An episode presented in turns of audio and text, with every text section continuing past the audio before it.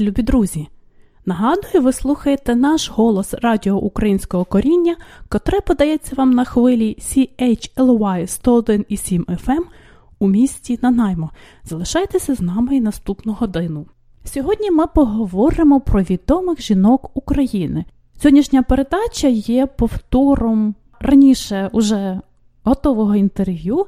Ви його ймовірно чули, але це інтерв'ю було настільки цікавим і настільки викликало багато відгуків і коментарів. Хто ще не слухав його, пропоную вам сьогодні ще раз послухати. Нагадую, у нас в гостях автор книжки Відомі жінки України, українська аргентинська письменниця і лікар-психіатр Роксолана Гнатюк. Зараз Роксолана живе в Аргентині і випускає книжки, в яких розповідає про Україну, про традиції, про подорожі. Остання її книжка. Розповідає про відомих жінок України. Книжки вона випускає іспанською, англійською та українською мовою мовами. Вони настільки цікаві, що будь-хто, хто візьме цю книжку, хто взагалі не знає про Україну, будь-хто зацікавиться Україною. Через декілька хвилин поговоримо про життя в Аргентині, про книжки і про видатних жінок України. Ви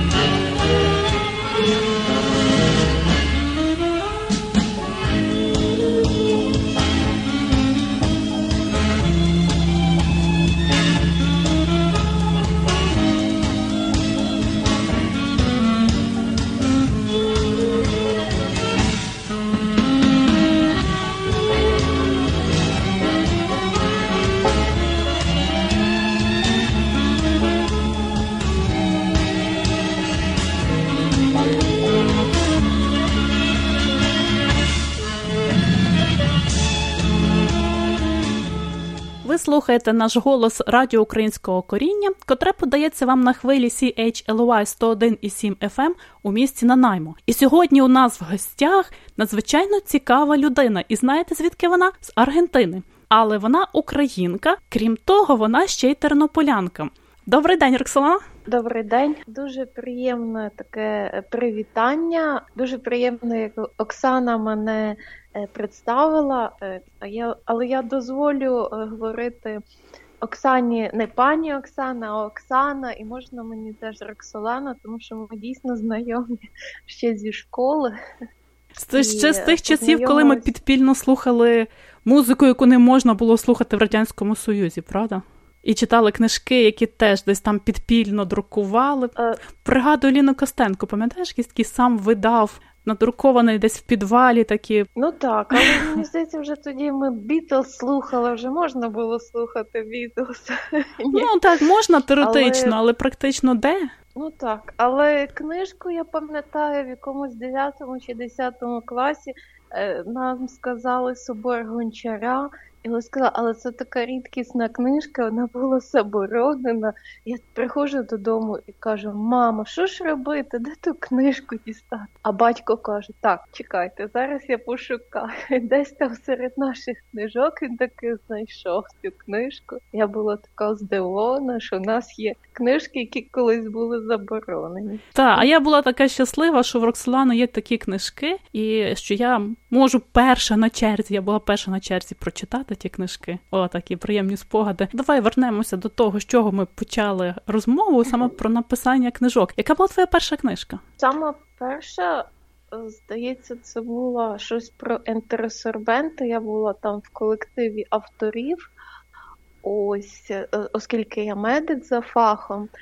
А така улюблена наукова це асиметрія мозку та ліворукість, яку ми написали разом з відомим українським психіатром, професором Анатолієм Павловичем Чуприковим.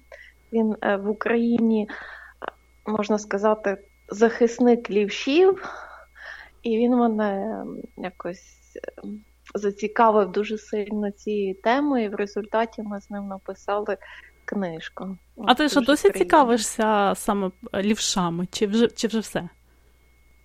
Ця тема дуже цікава. Я набираю далі матеріал і думаю, або перевидам свою книжку, або щось ще якісь нові зроблю проекти. Це дуже цікава тема, як на мене. Просто в Україні, е, в країнах Радянського Союзу там довше довше лівшів перевчали, ніж, наприклад, у вас в Канаді чи в Сполучених Штатах. Тому в Україні дорослого лівшу важко зустріти. Ну як вже після 85-го року це е, мали е, почали зустрічатися лівші, які, яких не перевчали. Тому що Анатолій Павлович якраз е, боро, можна сказати, боровся за це. Він написав е, статтю тоді в газета ще Радянський Союз, був газета Правда, здається, про шкідливість перенавчання лівшів. І добився таки того, що лівшів перестали е, перенавчати, ну, але зустрічалися такі і батьки, і виклад... вчителі в школі, що все-таки робили це.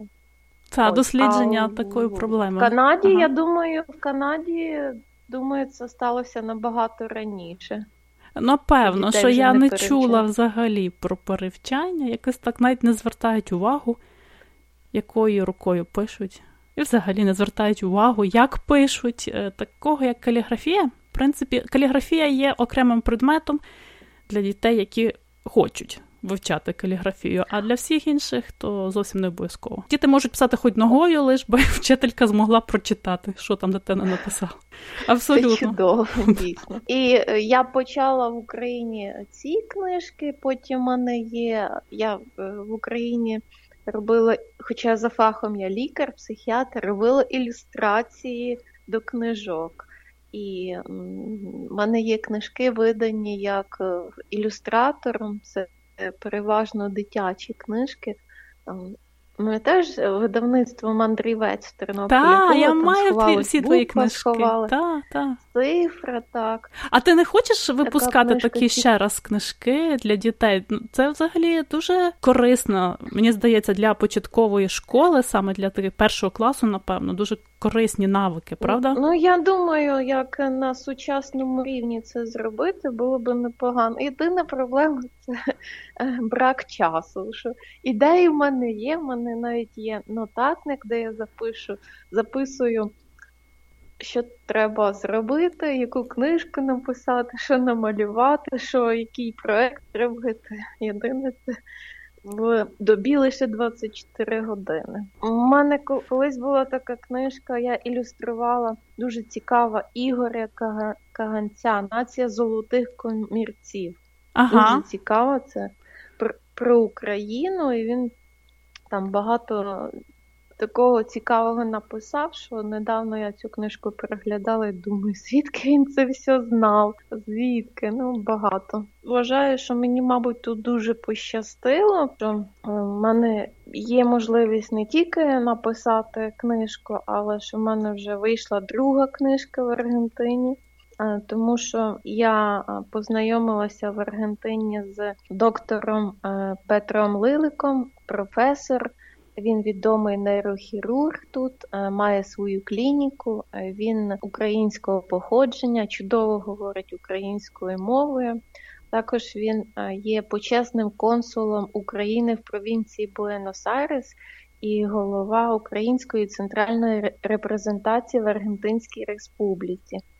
І е, ці організації, і він, зокрема, роблять такі різні цікаві проекти, щоб щоб показати Україну в Аргентині, наприклад.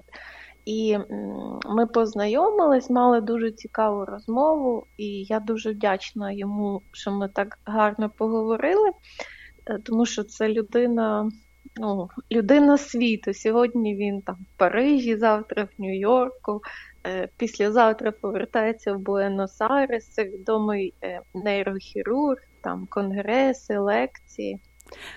Е, і він, я ще малюю, фотографую, ну ти ж знаєш. Він каже, давай зробимо твою виставку, якусь там малюнки, фотографії. А я щось так подумала, кажу, та ні, мабуть, це треба багато мати. Не знаю, чи я готова так швидко зробити виставку. а потім думаю, каже, а давайте напишемо про Україну. І ми обговорили першу книжку. І першу книжку видали минулого року е, до Дня Незалежності України. Її тут презентували Круто. Е, і подарували, і подарували це дипломатичному корпусу країн, які були на святкуванні Дня Незалежності, тобто посли, консули інших країн. Е, мають в подарунок цю книжку. Вона називається Україна, її ідентичність та культура. Ідея цієї книжки була в тому, щоб коротко написати про основні важливі для нас, українців, імена, символи. Це мало бути небагато тексту, і ми подумали, що добре його зробити на трьох мовах. Угу. І текст такий короткий, ніби пост Фейсбуку чи там пост угу. в, е, в Інстаграмі, е, щоб легко читалось. І це був такий початок. Нам сподобалося, і цього року ми вирішили продовжити і зробили книжку, яка називається Жінки України. То я прийшла до пана Петра з такими пропозиціями. каже: От я маю таку ідею, таку, таку. Він каже: О, жінки України це дуже дуже гарно. Це цікаво і... ще. От мене так це зацікавило, що я вже сама хочу отримати цю книжку і почитати. А можливо, ти нам трошки потім розкажеш. А поки що от розкажи ту всю історію з створенням книжки. На щастя, це не я все сама робила. Я якби ідею дала. Ми подумали над, наприклад, над першою книжкою, що би могли ми написати, які імена, які символи. Ем, Наприклад, ми написали столиця України, Київ, Хрещатик, там Карпати. Написали про Різдво, про вечір напередодні Різдва, тому що Різдво тут же святкується і в Канаді, і в Аргентині в інший час, ніж в Україні. І багатьом людям було дуже цікаво, як так в інший, поясніть, чому. Е, звичайно, тут була вишиванка, писанка. Петриківка, бандура. Коли я писала про бандуру, я згадувала, як ти ходила на е, музичну школу на клас бандури. Ну, ходила мимо До швидше речі. всього. Та? До речі, я вже так дуже так. жалію, що я так трохи мимо ходила, то я збираюся поновити свої вміння. Чудово. Тут є борщ, вареники ага. такі. І е, головна проблема заключалася в тому, що треба було написати коротко. Тобто я писала спочатку більший текст, а потім намагалася лишити зміст і е, скоротити його, щоб е, було більш так, е, щоб легше було читати. Бо це був такий книжка, подарунок, можна сказати. Ага, ну це Ось. цікаво. Тому е, навіть, наприклад, про Шевченка, ну, у мене тут є два абзаци, але я дійсно дуже старалась, як передати про цього генія, як написати про нього в два в два абзаци, щоб зацікавити інших людей, наприклад, аргентинців чи українців, аргентинськ, аргентинців українського походження. Наприклад, тут в Буенос-Айресі є такий парк Етрес де Фебреро, і тут є пам'ятник Тарасу Григоровичу, і біля нього проводять різні каві заходи. Завжди українці збираються біля нього. Це дуже гарний великий парк. є. Багато українців Ось. у вас є? Тут діаспора, напевно, третя в світі по величині в Канаді і в Штатах найбільші тут, мабуть, це третє. Багато українців приїхало, але вони оселилися в провінції Місіонес. Там такі є землі, їм давали землі, і багато українців стало відомими. Наприклад, тут є така відома відомий напій мати. І багато аргентинців українського походження це володарі е, цих е, плантацій з мати. І там один з перших людей, хто почав вирощувати тут чай, це був чоловік е, з прізвищем Гнатюк. Вони ж допитували, це не не ваш родич.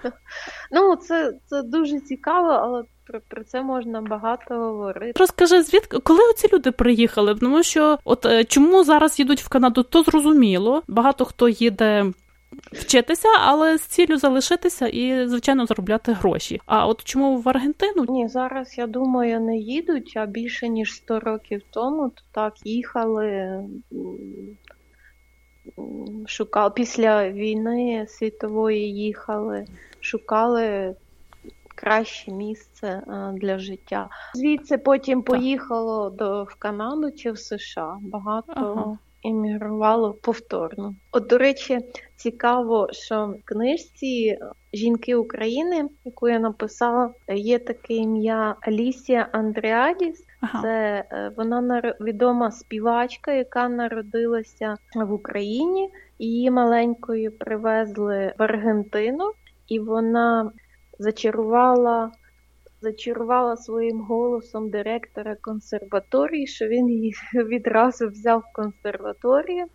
Вона вчилася там, виступала в театрі Колон, це най, най, найкращий театр Аргентини оперний. Її ім'я Галина Андріадіс або Алісія. Я писала українською мовою Галина Андріадіс, а більше в Аргентині вона відома як Алісія Андріадіс. І вона деякий час жила тут, в Аргентині, була відомою оперною співачкою, володіла кількома мовами, легко переключалася з мови на мову, вона могла різні персонажі зіграти. Потім вона переїхала в США і.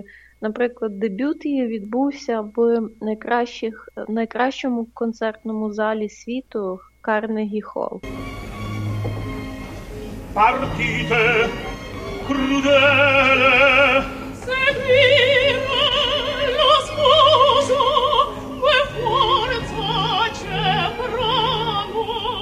Ми справді не знаємо музикантів, українців, які переїхали з України чи навіть народилися в українських сім'ях уже за кордоном. І для мене от Канада, наскільки вона відкрита зараз для України, наскільки старається українська громада канадська показати Україні своє життя і свою творчість. Е, ми практично українці, які навіть приїхали, живуть вже кілька років, практично ми не знаємо української канадської музики. Для мене от кожен раз це таке відкриття.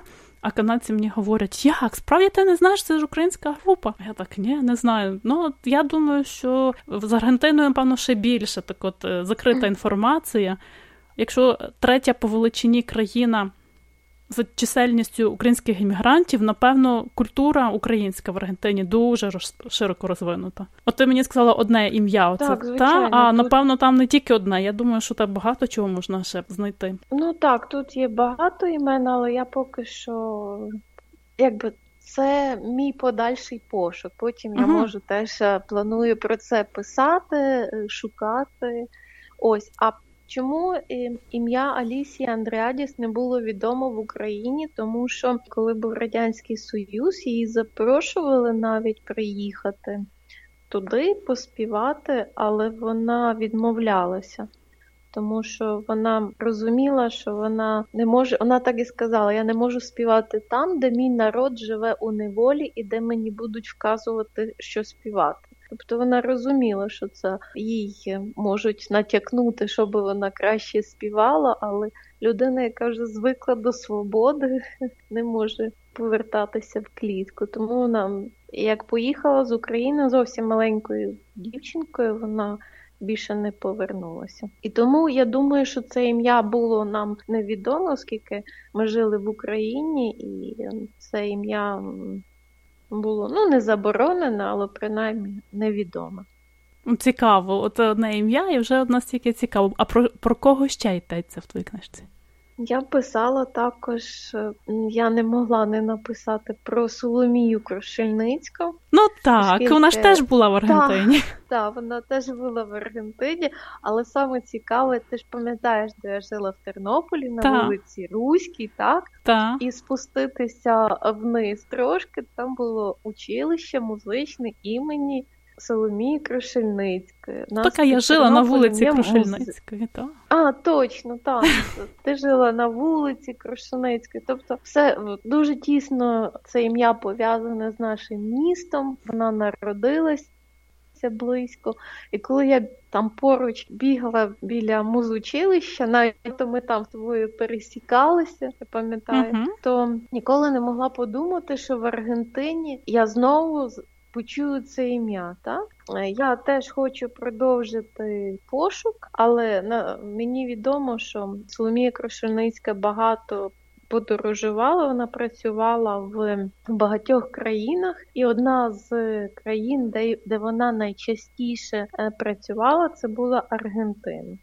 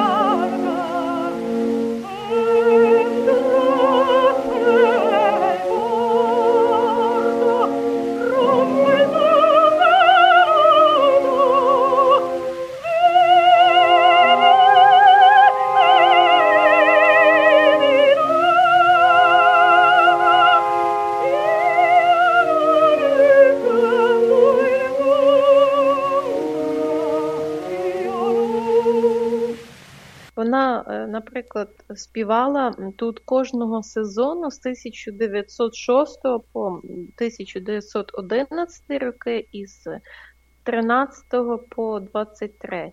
Ого. Вона була дуже популярною і її навіть запросили на для виконання національного гімну з нагоди урочистого святкування сторіччя Травневої Республіки з Дня Незалежності, сторіччя Дня Незалежності Аргентини. Вона вийшла тут заміж за свого італійця Чезаре Річоні, який був відомий адвокат і мер італійського міста Віареджо. Коли вони одружилися, то газета Ель Діаріо аргентинська написала, що Крушельницька надала перевагу цвітові апельсинів Буенос-Айреса над квітами будь-якої іншої країни.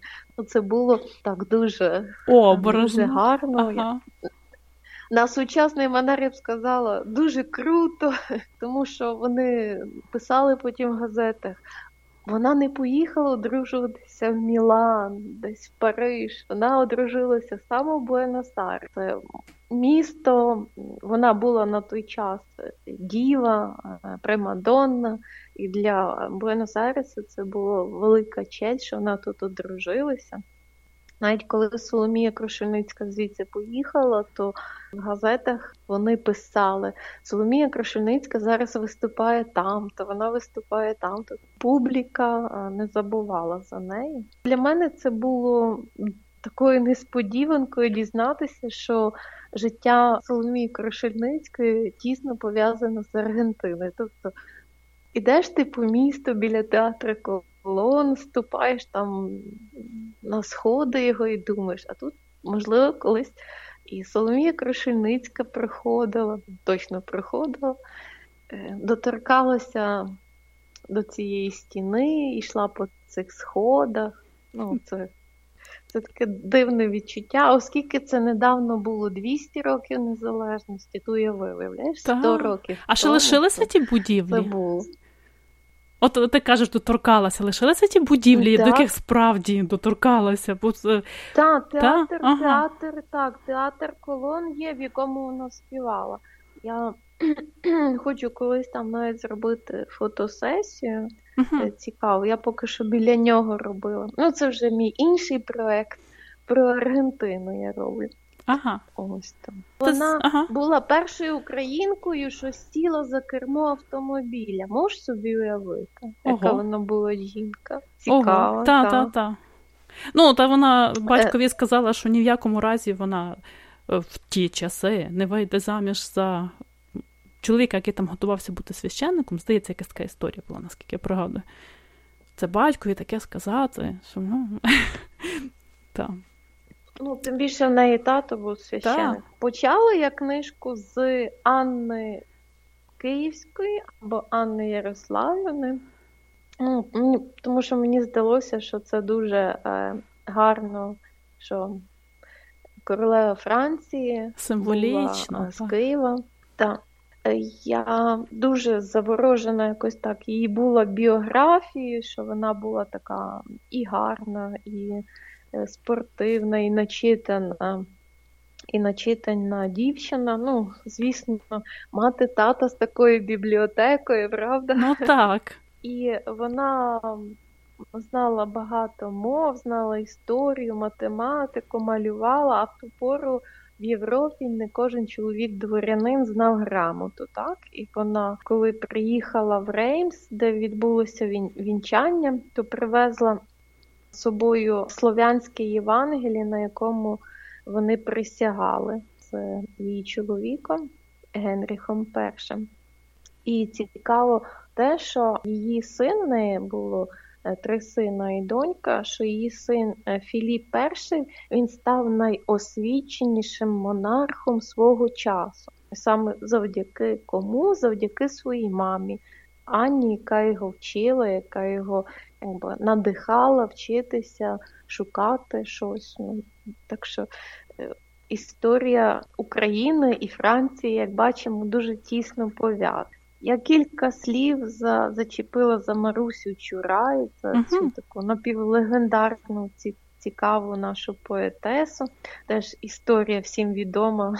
Не оминула не оминула Марію Башкирцеву. А можна ще таке питання до Марусі Чурай? Ти сказала напівлегендарну. Ти ти там, напевно, добре робила дослідження про неї. Наскільки вона, е, от е, яка частина легенди, а яка частина правди? На жаль, ми не знаємо не знаємо точно, але навіть пише, їй приписують, кажуть, що це її пісня. От пісні Ой, не ходи Грицю та й на вечорниці. Довгий час я думала, що це народна пісня, виявляється, це пісня, яку склала Маруся Чурай. Це дуже тісно переплилося, переплилася реальність із з легендою. І зараз ще ми дуже дуже важко нам відрізнити, де була правда, де ні. Але ну але в легенді є щось таке романтичне, таке цікаве. Можливо, навіть навіть якби її не було цієї дівчини, її би треба було придумати, тому ага. що настільки образ. Ну, Для для мене це образ і відданої, розумної, талановитої, і багато жінок проєктує свою долю на долю Марусі Чурай, тому що, мабуть, в багатьох є такі історії трагічні, трошки сумні, там перше кохання якесь не вдалося. Так? Ліна Костенко про неї написала, що ця дівчина не просто так Маруся, це голосна, це пісня, це душа. Ось ну, це душа. Ой, не ходи грицю, та й на вечорниці, бо на вечорницях дівки чарівні дівниці, котра я дівчина, чорні брови має, то та я дівчина усі чари знає. У неділю рано зілячко копала, а у понеділок пополоскала, прийшов вівторок, сілячко зварила, а всереду рано Гриця отруїла. Як прийшов четвер, та вже Гриць помер, прийшла п'ятниця, поховали Гриця, а в суботу рано мати дочку била. Ой, на що ж ти, доню, Гриця отруїла? Ой, мамо, мамо, Гриць жалю немає, нащо ж Гриць, мамо, разом двох кохає, нехай же не буде ні тіні нехай достається Гриць сирій землі. Оце ж тобі Грицю, я так і зробила, що через тебе мене мати била, оце ж тобі Грицю, за те є заплата. Із чотирьох дощок дубовая хата, оце ж тобі Грицю, за те є заплата. Із чотирьох дощок дубовая хата. Марія Башкирцева. Mm-hmm. Я м, колись навіть зробила про неї. Ну, правда, з мене не вийшло е, радіожурналіста, але там було в Тернополі радіо, і мені навіть дозволили зробити про неї передачу. А, і я пам'ятаю, я тоді писала ще від руки текст, що я хотіла сказати. І вона мене дуже вразила тим, що її життя було дуже коротке, але вона стільки встигла зробити. Е, вона народилася в Полтавщині, її батьки на той час дуже дивно розлучились швидко. І вона з мамою поїхала із тіткою, там поїхала в Париж і почала почала навчання. Спочатку, от вона хотіла бути оперною співачкою, але захворіла. В неї був е, туберкульоз, і якщо туберкульоз зараз лікується досить успішно, то тоді це все це був смертельний вирок. Це mm. теж от людині не пощастило народитися зараз. Вона народилася в 1858 році, та? а життя повністю змінено. Зараз би її пролікували і все би було добре. А тоді вона проходила лікування, звісно, але вона розуміла, що в неї дуже-дуже мало часу. А вона була така дуже амбітна дівчинка, дівчина. Вона зрозуміла, що співачки оперної з неї не буде, хоча там був дуже дуже приємний гарний голос, і вона тоді вирішила навчитися малювати. Вона поступила у приватну академію французького художника Рудольфа Жульєна, і здається, там теж була така.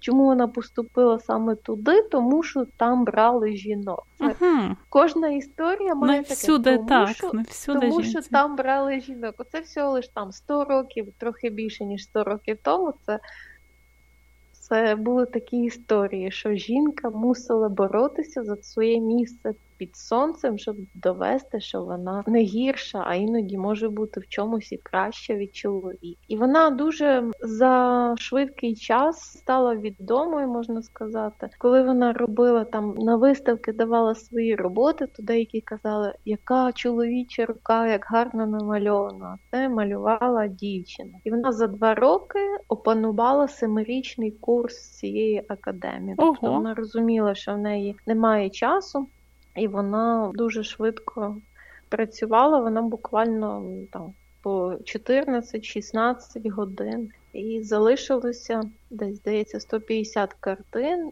дві сотні малюнків і ескізів, але, на жаль, частина з них була страчена. Малюнки були і картини в Харківській картинній галереї, і там під час того, як відбувалася евакуація, було втрачено все. А зараз ну, де частина. можна побачити її картини? Харків, Дніпро, Суми в Україні і музей Дорсе в Франції відомий. І е, вона була така цікава дуже людина. Вона писала щоденник з там якогось віку дуже юного, і цей щоденник цікавий тим, що е, коли вона почала малювати, вона описувала свої плани. Вона описувала, як вона хоче зробити картину, і це цікаво з точки зору художньої, як ну, як робиться картина, якось так. І вона зробила неймовірну річ. Вона написала. Французькому письменнику Гідемо Пасану uh-huh. і не підписала хто, і він з нею почав листуватись, і захопився навіть нею, тому що вона така роз, дуже розумна була дівчина, цікава, і вона тримала інтригу. Так, І він хотів навіть з нею зустрітися, дізнатися, хто вона, але вона перервала переписку. І вже після смерті її він дізнався, що це вона йому писала, і прийшов на кладовище і, і сказав: це була єдина троянда в моєму житті, чий шлях би я заквіт квітчив трояндами, знаючи, що він буде таким яскравим і коротким. Дівчинка, яка народилася в Україні під Полтавою 25 років, не дожила до 26. І е, історія її кохання також така сумна. Ну, вона спочатку там вибирала одного графа, іншого, ну з дитячим максималізмом. А потім, як вона вже була художником, вона закохалася в іншого художника, але він був теж хворий. І там така історія, що їх вивозили двох на возиках, вони вже майже не могли ходити. Вони собі разом сиділи, розмовляли. І він був ніби більше хворий, але вона спочатку помер.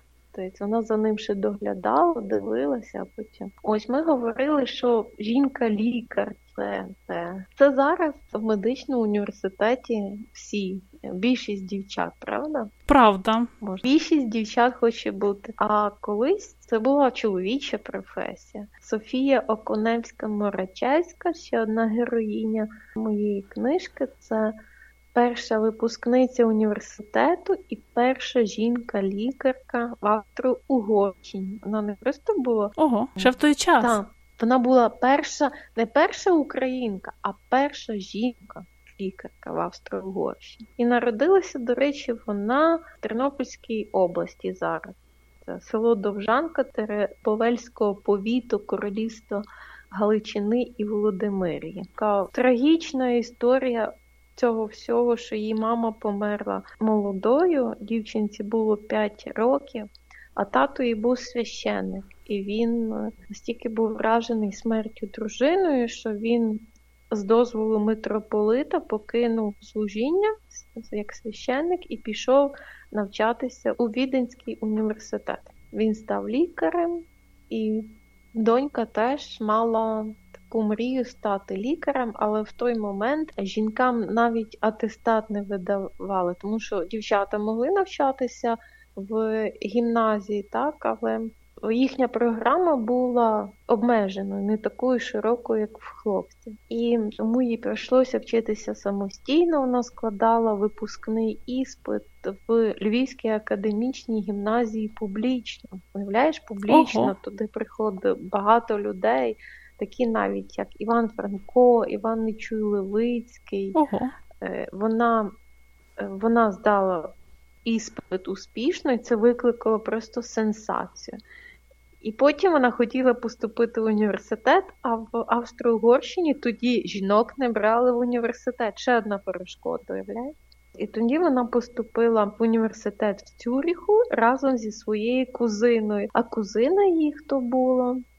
Наталія Кобринська, теж О, відома людина. Ну так.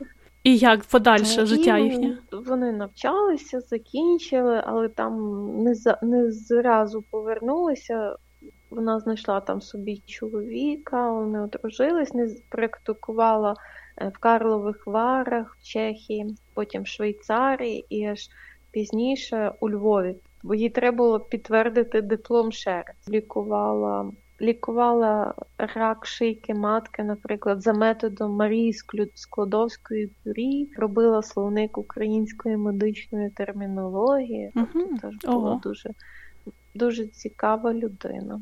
Так. Але уяви собі, вона захотіла стати лікарем, їй треба було здати іспит за гімназію, потім шукати університет десь е, інший. Переконувати. Потім перезда... Та, потім знову перездавати, доводити, що ти що ти не дарма лікар в іншій країні, знову перездавати університет. Звісно, я не оминула Лесю Українку. Це просто от як я про неї писала, я згадала, згадувала уроки літератури у нас е, в нашій ага. Е, зараз перша гімназія. Нашу Олександру Миколаївну, як вона цікаво розповідала нам про різних е, письменників, поетів, що тоді якраз вона нам дозволяла говорити. Що ми думаємо, свої слова, правда? Так, так. Це було для нас е, взагалі така унікальна можливість, що нас не змушували вчити, і ми взагалі дуже всі любили літературу. Дуже дуже цікава Леся Українка для мене, що вона була просто геній. Вона навчилася читати в 4 роки. Перший вірш написала, як їй було 9 років. Розмовляла один мовою. Тільки 11. Це для мене просто неймовірно. Вона ж перекладала багато. А мені здається, що це, от якщо, наприклад, середовище, бачиш, вона ж не була така одна єдина, там ж навколо неї ціле середовище було, і батьки, і родичі ближчі, ну, та? вони ж всі зустрічалися, вони всі обговорювали і літературу, і історію, і про легенди вона дуже багато чула. От говорять, що Україна була така бідна, забита, неосвічена. Але дивися, скільки людей, правда, в той час. І це ж не може бути, що одна людина, от просто одна, і вона ні з чого зробилася розумно. Ні, це мусить бути середовище. Ну, як мінімум, це сім'я Звичайно, і родичі. До, до них додому приходили так. Іван Франко, Михайло Старицький, Микола Лисенко і дядько хто був? Михайло так, Драгоманов, так, відомий культурний і громадський діяч на той час. Ну, це Вона мала задатки, і вона це все чула, розмови, бачила, слухала музику. І Бачиш, дуже пощастило їй знаходитися в такому середовищі. От як в мене додому хтось приходить теж цікавий, наприклад, приїжджала ну, а Анна Гречишкіна, яка теж її е, зробила героїнею моєї книжки. І я думаю. Ось сидить моя е, донечка на мотоциклі Ані. Аня вже ж зробить дру, дру, друге коло навколо світу. Це ж це ж колись моя дочка скаже, а ця тьотя з книжки рекордів Гіннесу. О, нічого собі. А я якраз хотіла спитатися, а чим ж ця Аня відома? Я не знаю її зовсім. А от вона, бачиш, така теж цікава людина. Ну, А скільки вона, часу? Я... Вона ціле коло зробила навколо світу? Вона вже майже 6 років їде на мотоциклі. Вона виїхала ще до всіх подій в Україні. Її метою було об'їхати світ навколо, і вона почала свій шлях, і вона думала, що дуже швидко це зробить, десь за два роки так приблизно планувала. Але виявилося, що це не так швидко можна зробити. Ну і потім вона вирішила просто насолоджуватися подорожі. Як такою, і вона зробила одне коло, але виявилося, що що є рекорд, який називається Е, найдовша жіноча одиночна подорож навколо світу. І їй виявилося, що щоб побити цей рекорд, їй було треба було ще трошки проїхати. І тому Аня вирішила зробити друге коло і почала друге коло якраз з Аргентини. Вона тут була на свята, там Новий рік, на, на Різдво. Вона мала їхати в Африку, але тут Ого. були проблеми з візою, з візою з якоїсь країни. І вона вирішила поїхати з Латинської Америки, з Аргентини, і сказала: ну, тим більше це Аргентина одна з моїх улюблених країн.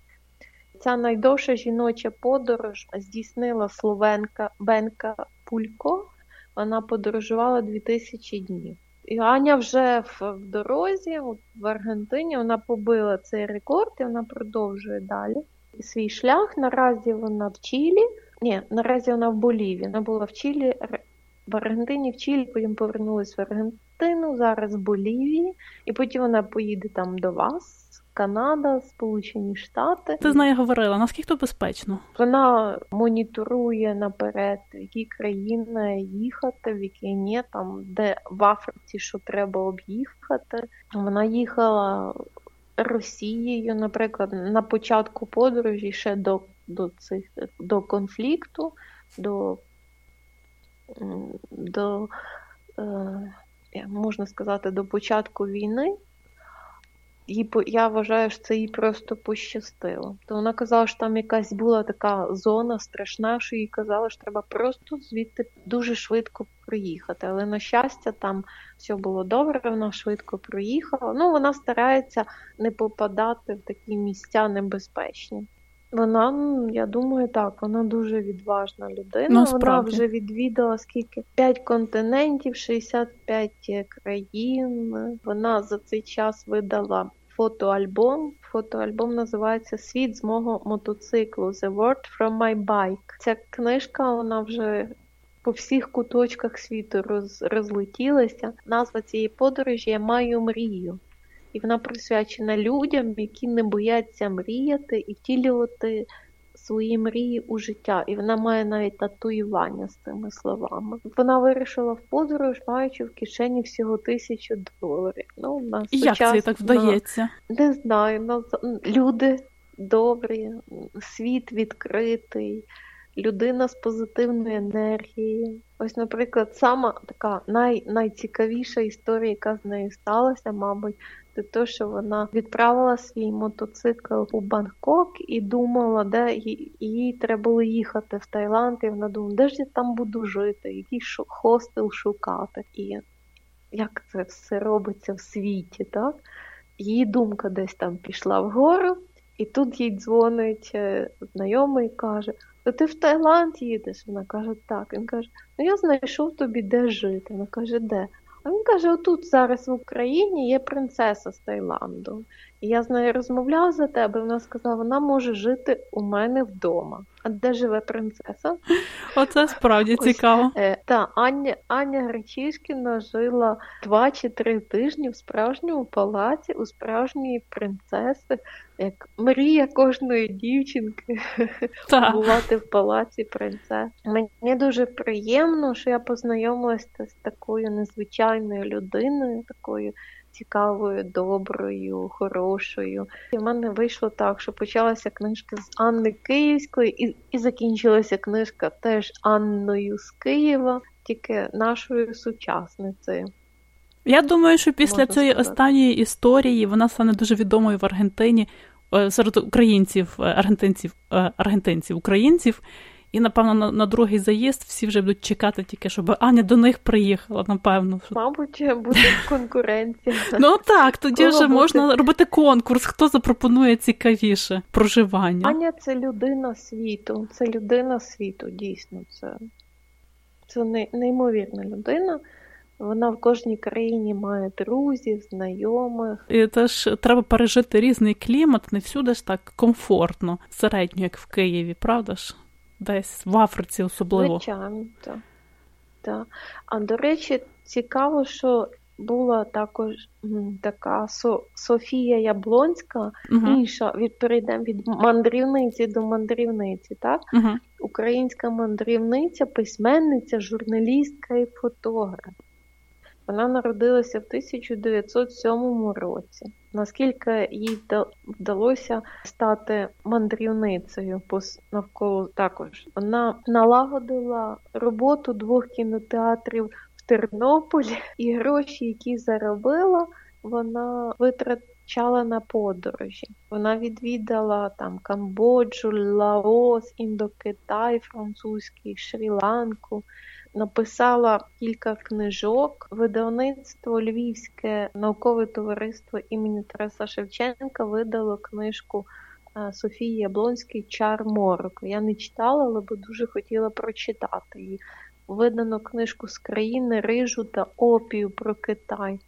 І потім вона написала книгу Далекі обрії про навколосвітню мандрівку. Але уяви собі, на той час мандрувати це та. було взагалі неймовірно. Та, Жінці та. самі, вона часто а сама, сама мандрувала. Ага. А от сім'я її з нею не їздила. Ну, вона, мабуть, їздила коли було ще до одруження, коли було ще самою. А потім почалася Друга світова війна, ага. і вже тоді ну, не було до до таких подорожей. Вона написала таку цікаву. Таке цікаве речення, мені дуже сподобалось. В моїх мандрівках з краю до краю я ніде не зустріла раю, якого сподівалася. Зате іноді, хоч здалека, схопила кілька відблисків земного щастя, яке тепер має для мене більшу вартість, ніж уявлені раї. Здається, дуже, дуже гарно поетично. Написано, що ми так. все так, шукаємо рай, але можемо вхопити земне щастя. Я, наприклад, навіть не чула про неї взагалі ні слова, навіть ні про книжки. Ні. Ти знаходишся, мудряєшся в одній відстані, причому знайти такі цікаві моменти і таких цікавих людей. Як це тобі вдається? То, що я з Анією познайомилася, це теж був випадок, але тепер я думаю, як добре, що ми познайомилися. Софія Яблонська, вона дивись, народилася. На Галичині наша землячка, а ми не знали. А ми не знали, раніше, абсолютно, так. Угу. Це...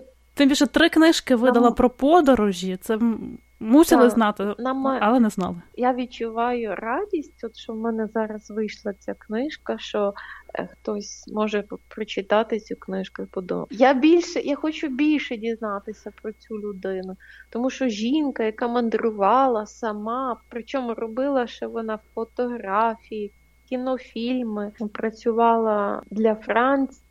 Приїжджала в Львів і робила там такий мастер-клас, зараз ви сказали, лекції про ту країну, де вона побувала. Тобто це тоді вже було такі цікаві лекції. Але ж як то складно, це ж треба було написати, напевно, листа, щоб отримати дозвіл. І це все, певно, багато часу, поки той лист прийде, поки вернеться з дозволу, поки сяде. пошти Та не було. було, та не то, що зараз сів бігом собі там. Раз, два. Її там кусала якась гадюка, О. вона врятувалася чудом завдяки комусь місцевому чародію. В неї там було стільки пригод. Тобто це життя дуже дуже Дуже цікавих людини було. Дуже Це ж не знаєш по інтернету, тому... та? тоді в той час, які небезпеки тебе чекають в тій країні, як підготуватися. От е, їдеш так на обум, а на місці знову ж місцеве населення не знає твоєї мови, щоб тобі розказати всі секрети, правда ж? Оце дійсно Вона пригода. Була дуже дуже вона була дуже харизматичною жінкою, і її пускали туди місцеві жителі, де навіть чоловіків часом не пускали. Вона приходила всюди, могла зробити всюди фотографії. Коли вона приїжджала додому, то вона набирала переповнені зали. Тому я Деякі відомі імена брала до своєї книжки, а деякі були імена такі маловідомі, що хотілося, щоб люди більше дізналися про цих жінок. І мені здається, що це не остання моя книжка. Книжка е, написана на трьох мовах, то я своєму середньому сину і кажу: бачиш, ти можеш прочитати і по-іспанськи, і по-англійськи. А м, Стефанія мені допомагала, наприклад.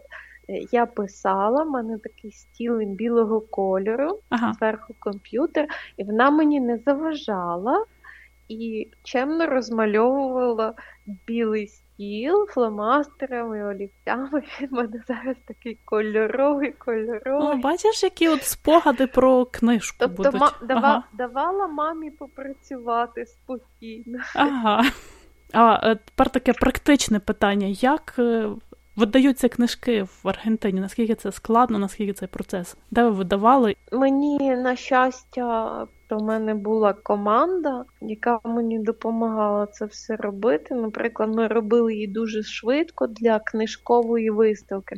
Тут щороку приходить міжнародна книжкова виставка, і е, мені пощастило презентувати цю книжку на конференції Україна це Європа в рамках цієї виставки. Але я ніколи не сподівалася, що я зможу презентувати свою книжку на найбільшій е, книжковій виставці.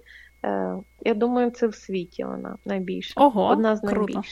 Світ настільки цікавий став, е, стільки пригод навколо, стільки всього цікавого. Тобі що... ж, певно, в гуглі треба поставити такий знак, знаєш, коли там зближуєш карту збільшуєш, там появляються такі цікаві різні знаки. Наприклад, в тебе знак це місце для цікавих людей. Напевно, що це чи готель для цікавих людей. Так, і я думаю, от е, колись Леся Українка там е, маленькою була, і в неї вдома були дуже цікаві люди, приходили до її батьків. так? Я думаю, може колись мої діти будуть згадувати ось е, там. Аня до нас приїжджала, відома, відома мандрівниця навколо світу. З Андрієм Мучурадом Себастьян дуже шахмати любив грати. Вже тут живу деякий час в Буенос-Айресі. Ми зараз за містом живемо, і спочатку мені якось не дуже сподобалося місто Буенос-Айрес. Воно мені видалось таким дуже дуже урбаністичним. Але з кожним разом я почала в нього закохуватися більше і більше.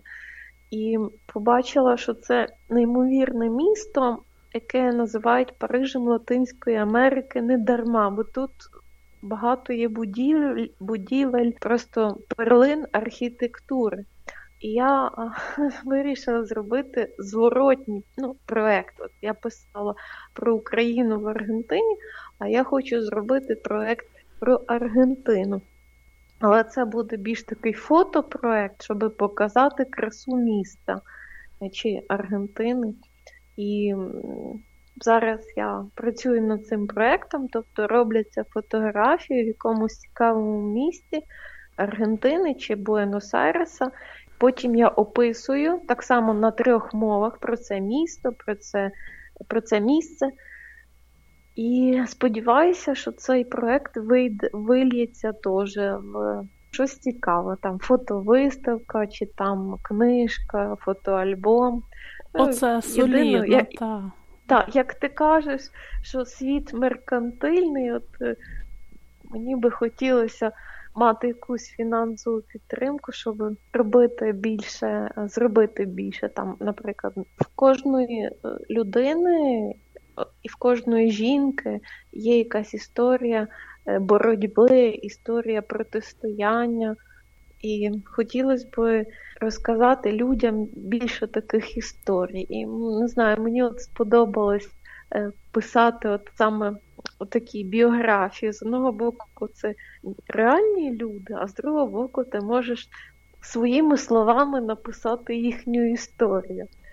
Ідеї є, і я дуже сподіваюся, що в мене буде час, от все, що в мене в голові е, зараз є, ці всі ідеї, що в мене буде час, щоб це зробити.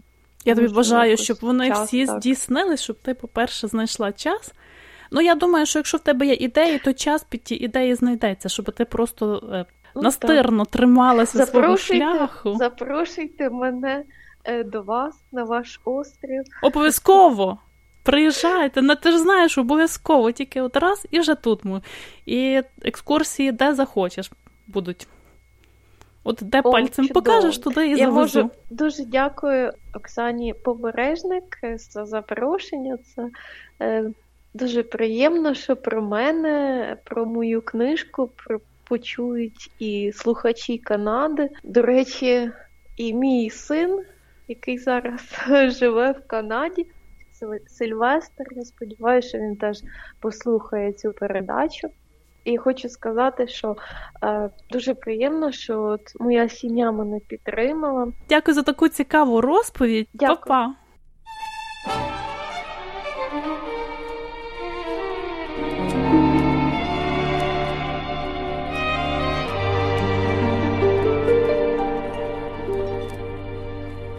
Слухали наш голос Радіо Українського коріння, яке подається вам на хвилі CHLY 101,7 FM у місті Нанаймо. З вами цю годину була я, Оксана Побережник. Всього доброго. Love this podcast? Support this show through the ACAST supporter feature. It's up to you how much you give, and there's no regular commitment. Just hit the link in the show description to support now.